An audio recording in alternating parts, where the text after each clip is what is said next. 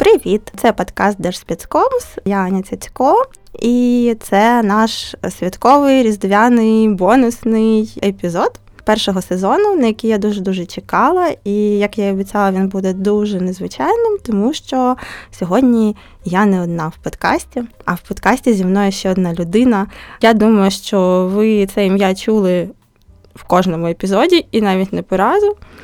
І мені дуже хотілося, щоб е, він прийшов, і ми з ним поговорили про комунікації. Це Павло Ковтонюк, екс-заступник міністра охорони здоров'я, і людина, я вважаю, що завдяки якій е, взагалі трапилась медична реформа в Україні. Привіт, Павло. Привіт, Аня, і привіт, Держспецкомс. Держспецкомс. Я коли готувалася до цього епізоду, ну насправді мене надихнуло на таку першу нашу невеличку частинку розмови, те, що мене запросили буквально минулого тижня. На такий закритий захід, зараз я всім заспойлерю його, який називається Fuck Up Night, якось там державні комунікації, де зібралися люди, які зараз займаються комунікаціями в уряді, в Верховній Раді, і навіть е, були люди там з адміністрації президента. І ну була тема заявлена факап night, але на жаль, про жоден факап ми так і не почули. Ну тому що ми, в принципі, їх бачимо наживо.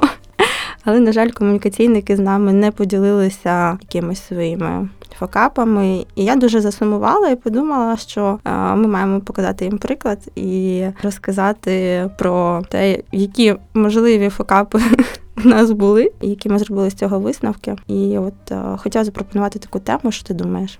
Давай, крута ідея. А, Факапів у нас було, і ми не боїмося про них говорити. У тебе були попередні серії, всі про м, позитив. Я їх всі переслухав, і мені вони дуже сподобались. Якби я був комунікаційником, для мене це був би дуже крутий, напевно, подкаст. І, напевно, факап це якраз те, чого бракувало в тих серіях, тому я тобі допоможу напевно, з ним зараз. Коли ми працювали разом, ну навіть не так, коли я тільки прийшла в МОЗ, я дуже здивувалася, тому що стало зрозуміло дуже швидко, що ні Уляна, ні заступники. Я довго навіть намагалася щось з цим зробити, якось перемінити ситуацію, але потім стало зрозуміло, ну така політика, і ми так працюємо. Ну зараз ти вже відійшов від цих справ, займаєшся чимось іншим, і можеш так е, подивитися з боку, чи це було правильне рішення, і взагалі чи О, це чи самий самий е, головний факап з усіх факапів зразу потрапила. Так, я думаю про декілька речей поговорити, але напевно ця найбільш така варта уваги, і яка піднімає багато ну, почуттів. Та? Ти права, наша команда в мозі вирішила не а, ходити в телевізори. Да, ти багато розповідала в попередніх серіях про те, як ми комунікували через соціальні медіа, як ми комунікували face-to-face або прямими каналами до лікарів. Це все були такі продумані історії.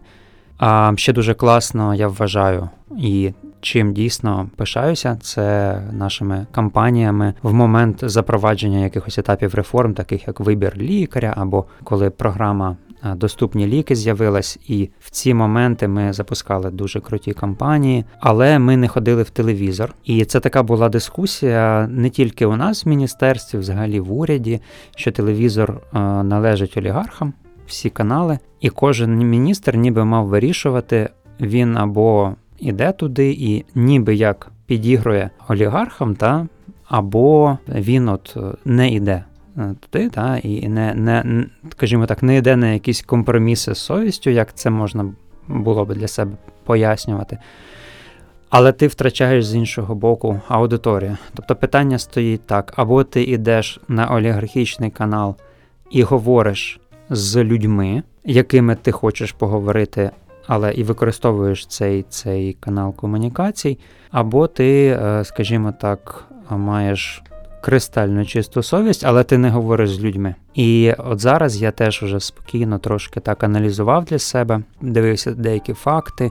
Я побачив цікаву річ, що ми стали заручником такого парадокса, тому що медична реформа була найбільш пізнаваною, і є соціологія, яка про це свідчить. А, Здається, це було в 2018 році. В кінці центр Розумкова заміряв обізнаність реформах, і медична реформа була на першому місці.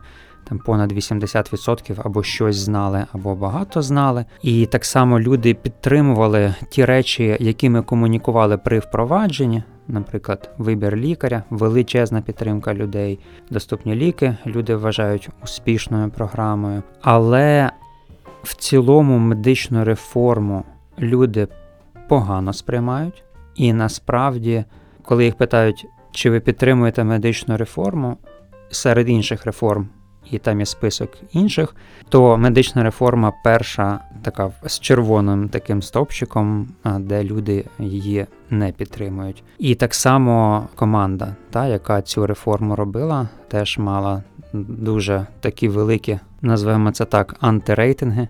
І цікаво, до чого це привело. Це привело до того, що нашу команду змінили з політичних мотивів. Та? Я думаю, що не було якихось претензій професійних, але кампанія виборча цього року показала, що роль телевізора в політиці величезна, і в телевізорі ми виглядали не найкращим чином. Ну, бо і, просто і, мало і так, було. І так вийшло, так. Нас було мало, але я для себе от так думаю. О, я не фахівець в цьому, але мені так здається, що якщо ми туди не ходили, це не значить, що там нас не було. Ми там були, але ми там були зі слів інших людей. Тобто туди йшли наші опоненти, опоненти так. І вони про нас там говорили, а не ми про себе говорили. Не знаю, що з цим знанням мені тепер робити, але я думаю, що ми дійсно виграли Фейсбук, ми виграли face-to-face, ми виграли кампанії, але ми програли телевізор. Я знаю, що є формати, в яких ти себе комфортно почуваєш на телебаченні, є ті, в яких ні. Чи зараз ти, зробивши такі висновки, ти готовий як спікер, можливо, вчитися і ставати сильнішим в тих форматах? Чи ти вважаєш, що все-таки треба ну, якимось чином шукати компроміси, шукати просто нові, нові формати на телебаченні і так заходити? Ну, Мені просто цікаво. Ти готовий піти Я думаю, вчитися? якби ми повернулися на три роки назад, я би все одно дуже сильно думав би над цим питанням. І з точки зору того, що це олігархічні канали, і з точки зору ефективності моєї там присутності, я не дуже добре підходжу для ток-шоу. Ти сама мені це говорила, коли ми працювали. І е, дійсно це правда, там мені дуже некомфортно, і напевно не треба би мені було туди йти. Але щоб бути присутнім на телебаченні, не обов'язково ж, наприклад, самому туди йти. Можна забезпечити присутність наших меседжів через е, інші способи інших спікерів, наприклад, на ток-шоу, а в інших форматах, якихось більш індивідуальних форматах, де можна розгорнути свою думку і не бути. Е, облитим якоюсь водою або кину, кинутим якоюсь склянкою, та там там можна розкривати свої ідеї. Тобто, напевно, би, якби ми повернулись зараз назад в часі, е, я би поставив завдання вам, комунікаційникам, придумати якусь стратегію, як все-таки бути там, без того, щоб бути там мені фізично, наприклад. Ну, тобто, можливо, ну, у нас був речник, в принципі, в мозі е, Олександр Євчанка, якого всі знають. Але ну насправді це складний кейс, і от я зараз задумалася, що що би я такого запропонувала тобі, і це складно, тому що канали у нас заточені на те, що вони хочуть бачити ключових спікерів. Якщо це топове ток-шоу, вони хочуть бачити ну, як мінімум міністра ну вже там можна їх мовити на заступника. Сказати, що від нас буде речник, ну не дуже їм це подобалося. Водночас я дуже добре пам'ятаю, що, наприклад, замість Лілії Гриневич ходила і радниця. Зараз не можу згадати її ім'я. І в принципі вона доволі добре звучала, але вона сама по собі була вона активістка і ведуча, здається, була. Ну тобто її люди знали Вона була доволі публічна сама поза роботою в Міністерстві освіти. І від неї тези для батьків там про школу, про ну, ці всі речі, які їх хвилюють, вони звучали дуже переконливо. Тому мені здається, що насправді історія зі спікерами хороша, але можливо їх треба мати або кілька для різних аудиторій, наприклад, або для різних тем. Або ну, подумати ще якось покреативити. В принципі, ми використовували, якщо е, от е, той період, коли закон просували, Е, Верховній Раді. Ми активно використовували тоді наших партнерів в цій справі, і пацієнтські організації, навіть народних депутатів, які підтримували закони, які вже достатньо були підготовлені для того, щоб вийти і захистити, наприклад, на тому ж ток-шоу наш закон, тому що вони вже за нього вписалися і. Ну, Для них це було вже важливо, це була справа рейтингу. Да. І вони самі вже були готові ходити на всі ефіри і просили нас в цьому допомогти. Ну і тут питання теж тоді, якщо використовувати партнерів, то, мабуть, питання в тому, щоб е, домовлятися з ним про те, що вони говорять все-таки по тезах, а не те, що вони думають. Так, ти права. В телевізорі ж головне це а дискусія, там інформація сприймається більш е, на рівні такому емоційному, та не обов'язково бути дуже скажімо так, ну, глибоко експертним, бо від тебе аудиторія не очікує експертності, вона очікує дуже простих смислів і такої більш емоційної передачі цих смислів. І тому, принаймні, можливо, знову таки, якби ми повернулись назад, метою можна було би поставити просто мати там паритетну дискусію, та? тобто, щоб присутні були люди одних поглядів, люди других поглядів, і у глядача була би відчуття, що є дискусія і є, і є різні люди. На мою думку, у нас через те, що дійсно ми там не були присутні, ми як ідея, да, як ідея ідеї медичної реформи, в в їх е, інтерпретації їх авторів, то там не було дискусії. Там була одна сторона в переважній більшості, яка не підтримувала це. Ну, так я можу це зараз пояснити. Це можливо, це потребує якогось іншого дослідження, але факт цікавий і це цікавий урок. І є питання, яке ну воно теж е, з розділу факапів. Я не знаю, я тебе навіть просила подумати про це.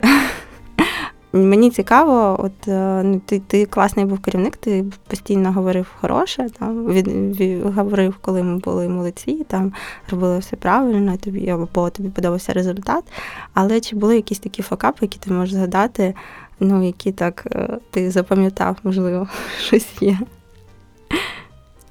Знаєш, ти мене просила про це подумати, але я не зміг згадати, бо.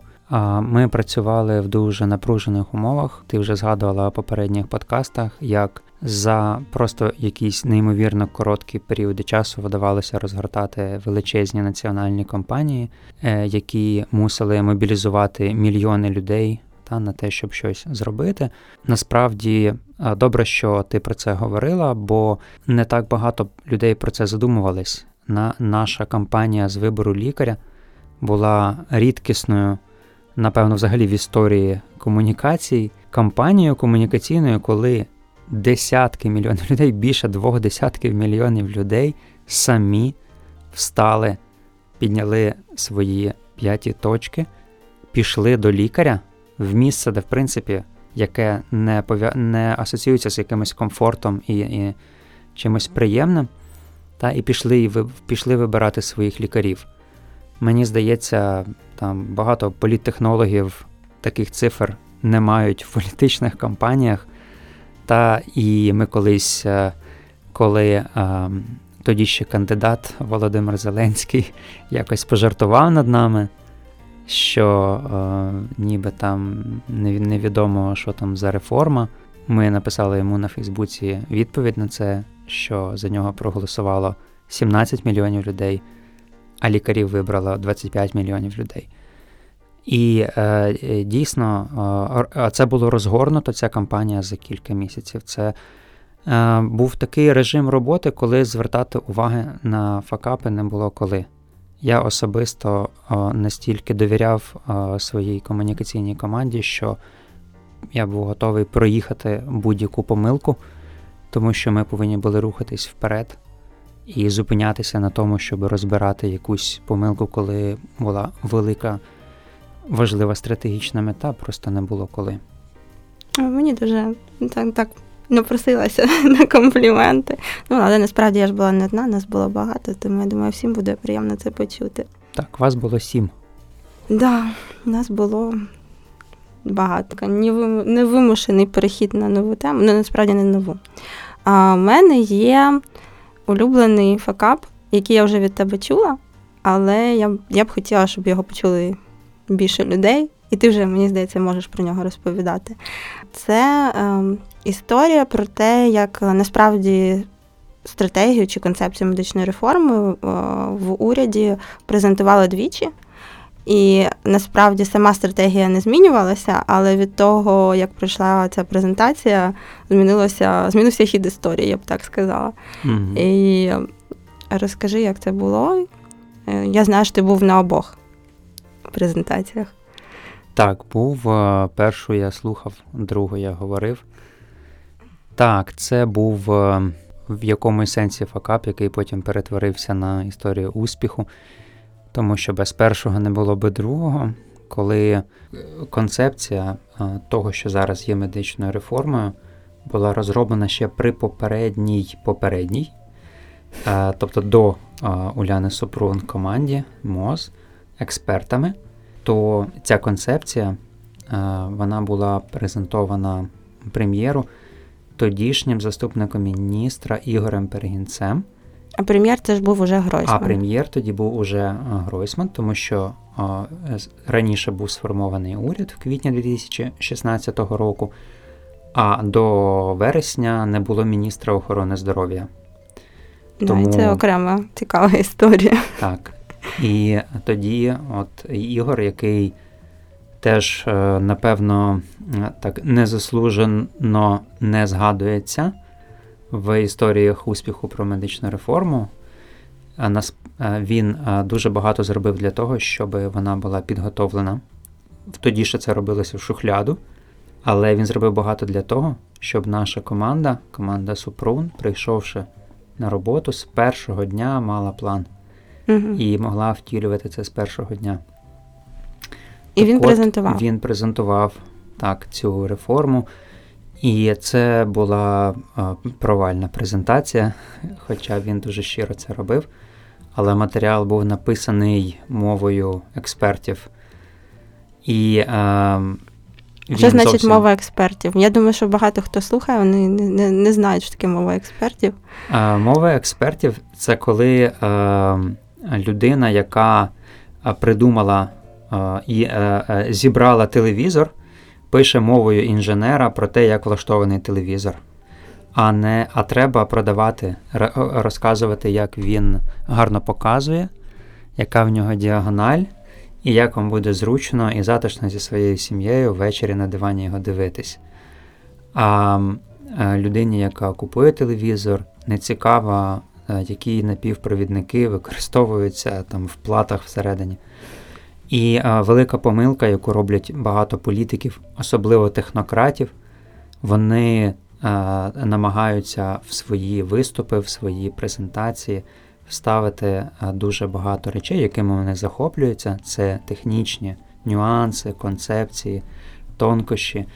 Дуже часто вони розказують якусь технічну деталь і очікують аплодисментів або того, що всі скажуть Вау, Вау. клас! А насправді люди можуть е, можуть зрозуміти з цього всього тільки а, коми і знаки оклику, та, з того, що було презентовано. І ось та презентація була от такою. А ти ж ну ти сам, в принципі, на той час, ну наскільки я розумію, ти був теж такий, ну, трохи технократ. Я Це був зараз на всю вже... голову тоді такий.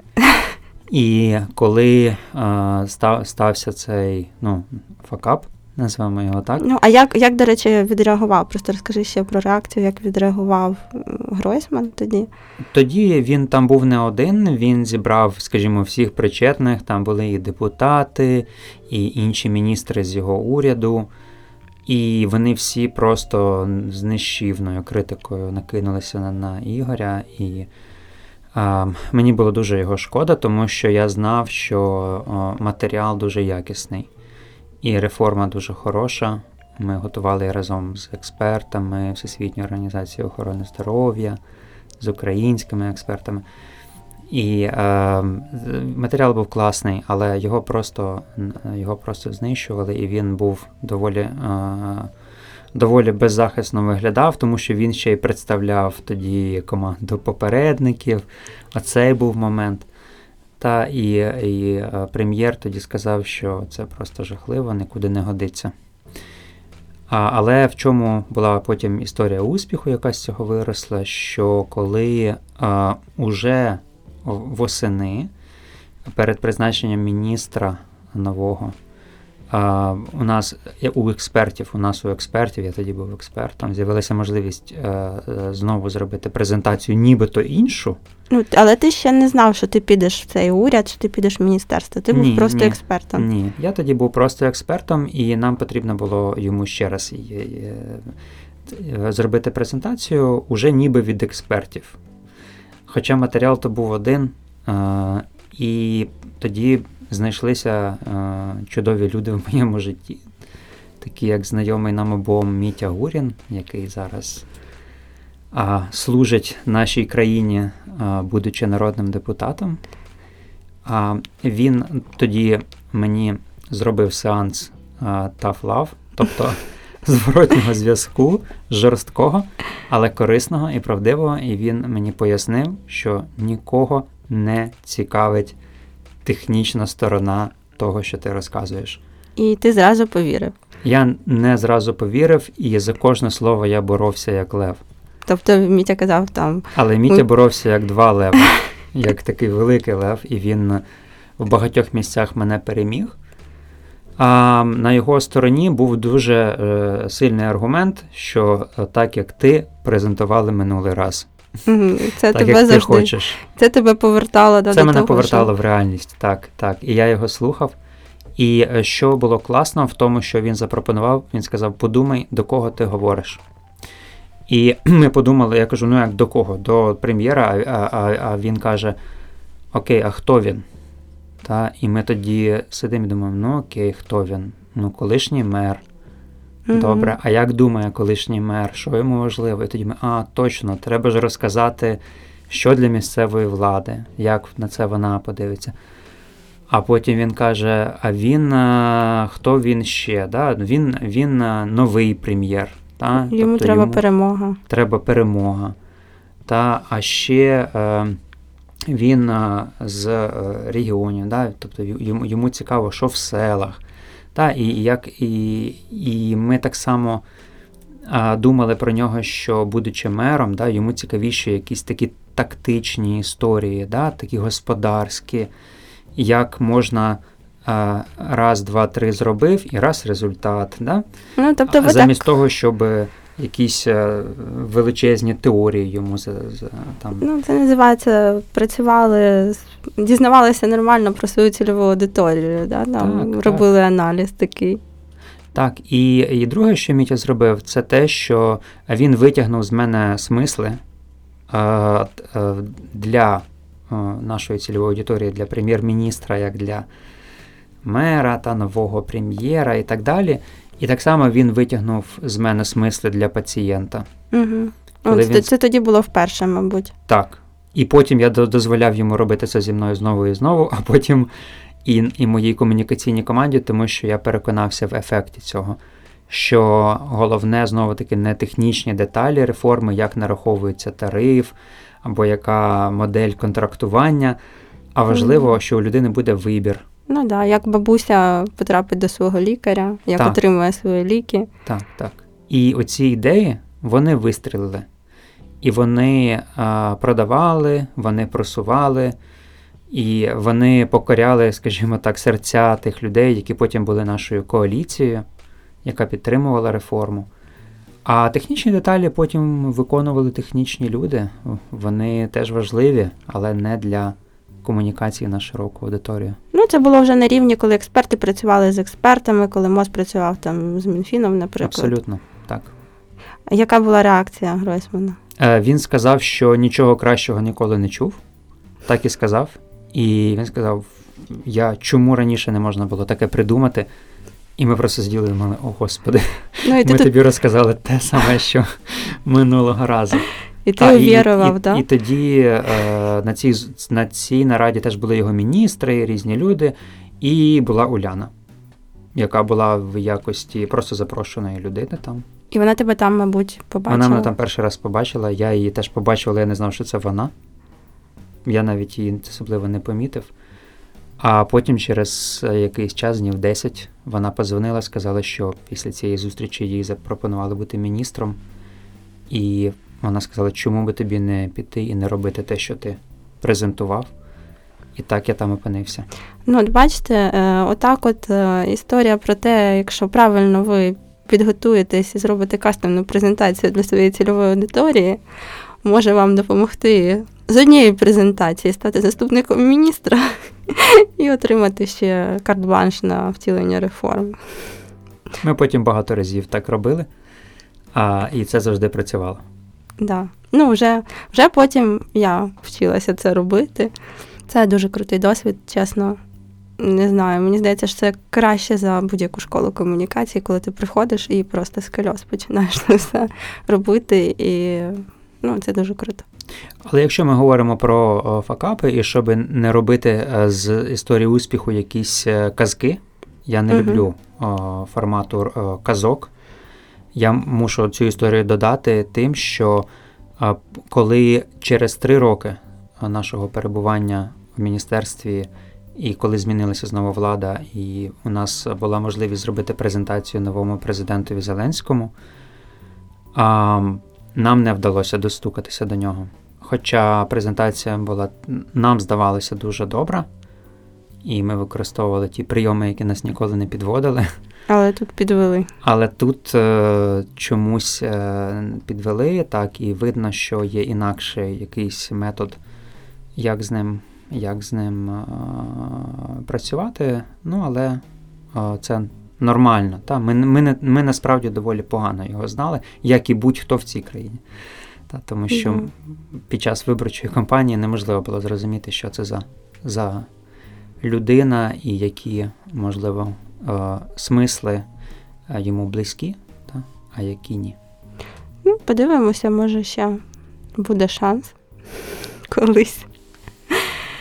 Е, і що, тоді я пропоную перейти до наступної частини. І оскільки у нас все-таки е, зараз тут не тільки вечір спогадів, як класно ми робили медичну реформу, і як не класно, да, там, які помилки робили. А, я вважаю, ну, я завжди кажу, що ти мені дуже пощастило з тобою як з керівником, тому що ти, в принципі, від природи класний комунікатор. Ну, є просто люди, які там е, від природи це все вміють робити. І мені не треба було дуже сильно тебе. Ну і ти мені дістався після Міті. Мітя вже багато, багато роботи проробив. Ти вже сам приходив, говорив, ми робимо так. І ну, це було легко. Але я знаю, що ну, у нас і в мозі насправді були і складні спікери, е, складніші за тебе. І мені цікаво, от якби ти з позиції своєї, да, ти ніколи не був комунікаційником, але ти розбираєшся, на мою думку, дуже добре. Якісь поради дати людям, які зараз працюють в урядових комунікаціях. Мені здається, що більшість міністрів ну, такі в нас зараз. Не знаю всіх заступників, міністри точно неординарні. Є взагалі особистості, є люди, які дуже самостійні, які були селебріті до того, як вони стали займати ці посади. Якісь поради людям, які зараз працюють в державних комунікаціях. Міг би дати. Якщо говорити про людей, які є комунікаційниками, то напевно, напевно, можу дати їм таку пораду. Е, Це з того, е, що я бачив в інших командах і е, серед комунікаційників у інших політиків. Мгм. Мені здається, типову помилку, яку вони завжди роблять, це те, що вони намагаються догодити своєму спікеру, робити так, щоб йому було дуже, не дай Бог, не було дискомфортно, і всіляко е, намагаються йому Підіграти якось. підіграти, потакати. А це велика помилка, тому що робота комунікаційника не в тому, щоб подобатися своєму спікеру, а в тому, щоб те, що у спікера в голові, сподобалося людям, які делегували йому посаду, на якій він знаходиться. І комунікаційнику треба е, робити так, щоб спікер це людям доносив в такому вигляді, якому людям зручно це чути. Ось робота комунікаційника. Ну, тобто, все-таки треба визначитися, або ти зручний кому- комунікаційник, або хороший, мені здається. Абсолютно. Да. Абсолютно. І друга порада, яка, е, е, е, яку я би напевно взяв із того, що у, тебе особисто і у твоєї команди виходило класно, дуже класно у вас це виходило, це представляти просту бабусю в офісі міністра або заступника міністра. Це дуже важливо, тому що будь-який політик, навіть дуже класний реформатор, молодий, з часом а, ми, ми там в політиці потрапляємо в такі бульбашки інформаційні. Навіть якщо цього не хочемо, це така природа політики. Комунікаційник не повинен допомагати цю бульбашку робити, він повинен її завжди лопати. Ну, постійно, Повинен- да, виводити з зони комфорту і Правильно. нагадувати, що ми тут працюємо взагалі не для Міністерства фінансів або для інших міністерств, не для, не для президента, а ми Так. робимо щось для людей. І не, і не для себе розумних технократів. Та? Да, щоб І ваша супер-мега-модель, якщо вона розбивається об досвід бабусі, у якої немає а, мобільного телефона зараз, та? якщо вона об цю, роз, розбивається об це, значить вона погана ця модель. І я пам'ятаю, скільки я злився на те, які ти мені питання задавала, але це було надзвичайно важливо і дуже добре, що ти мала сміливість наполягати на цих питаннях. Ні, я би радив комунікаційникам. Я, я уявляю. Я уявляю. Я думаю, що деякі політики є набагато більш авторитарні і можуть її гаркнути. Але е, напевно треба думати, що ти робиш добро для людей. І все-таки, все-таки наполягати на цьому. Це надзвичайно цінно. І такі поради я би дав. Е, ну, класні поради насправді, і приємно, що, що ти це радиш. Тому що мені здається, тобі не завжди було комфортно там з усім, з усіма моїми якимись методами, але мені здається, що результат він був того вартий. Добре, а тепер е, ускладнимо задачу. І, можливо, в мене є така надія, що цей подкаст послухають не тільки комунікаційники, а можливо, люди, які е, зараз працюють там спікери, спікерами є, працюють в уряді теж або в інших е, інституціях державних. Ну, тому що ми скористаємося, звісно, твоїм, е, твоєю популярністю твоїм ім'ям.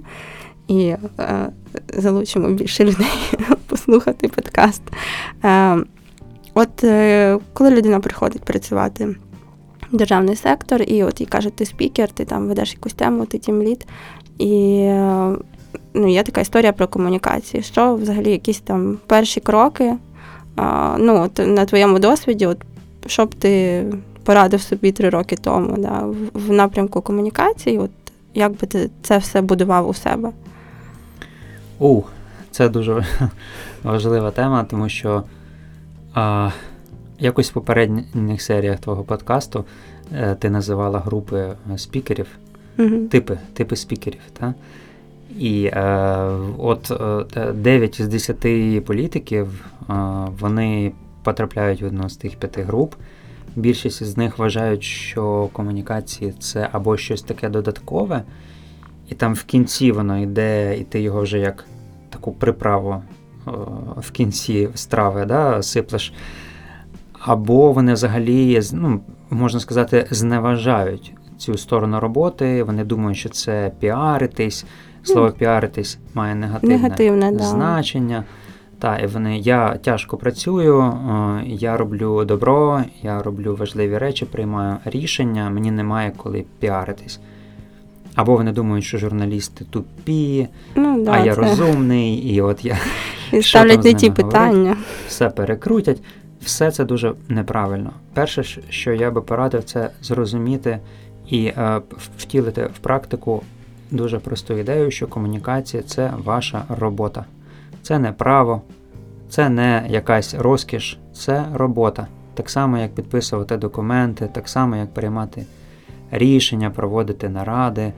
А от комунікація це частина роботи. Вона повинна бути в календарі, і ти повинен як умієш, які формати зручні, але цим е, займатися обов'язково. А, друга е, порада, от, яка швидко прийшла на, на, на думку, це е, те, що е, от так само, як я комунікаційникам радив, не бути зручним. От не шукати собі зручного комунікаційника і ставитись до, до, до нього або до, до цієї команди в цілому. А, маленький відступ зроблю. Взагалі краще мати команду. І не, Мгм. не треба інвестувати в комунікації. А, ось іще одна порада з'явилася на ходу. На ходу. Тому що якщо туди не інвестувати, ну такими вони і будуть.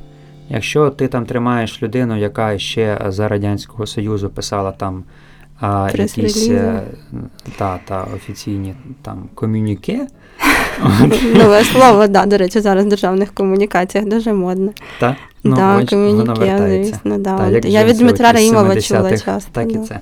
Ось, але е, якщо ти тримаєш цю одну людину на ставці 4 тисячі гривень і очікуєш, що в тебе буде якісь суперкомунікації, ну це трохи наївно. Тому треба інвестувати людей, людям намагатися зробити нормальні зарплати, щоб з, з ринку залучити хороших людей і не економити на цьому. Ось. І от коли в тебе є ця команда, то до неї треба ставитись як до а, свого тренера в спортзалі. Та якщо цей тренер тобі каже, ну не хочеш сьогодні, то не, не, не, роби там вправо. Не або підемо не сьогодні на ефір. Ти втомився, Та, не ти такий бідненький, нещасненький. Я, я журналіста від тебе відтягну, коли він питання задає. Да? От, е, ти жартувала вже на цю тему в своїх подкастах. Я думаю, що це випадок з Юлією Мендель. Це був такий дуже яскравий приклад е, комунікаційника, який дуже старається Да, да, е, вгодити. І, і, і щиро любить і хоче допомогти своєму. Ну, в мене теж постійно були такі бажання, і Так. я, я пам'ятаю, коли е, прийшла Юлія Мартиненко до нас, е, і в неї не було взагалі досвіду е, роботи зі спікером ну, в такому форматі. І я пам'ятаю, думаю, так, поки вона ще е, не підпала під е, твій вплив, я кажу, так, Юля, Це було правильно. ти дуже. маєш бути, не вестися ні на які провокації. І ясно, що ну.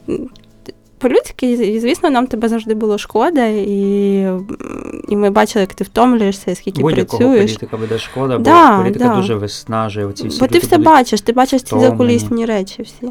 Так, але Ага. харасмент повинен бути по відношенню до спікера, а не до журналістів. Да.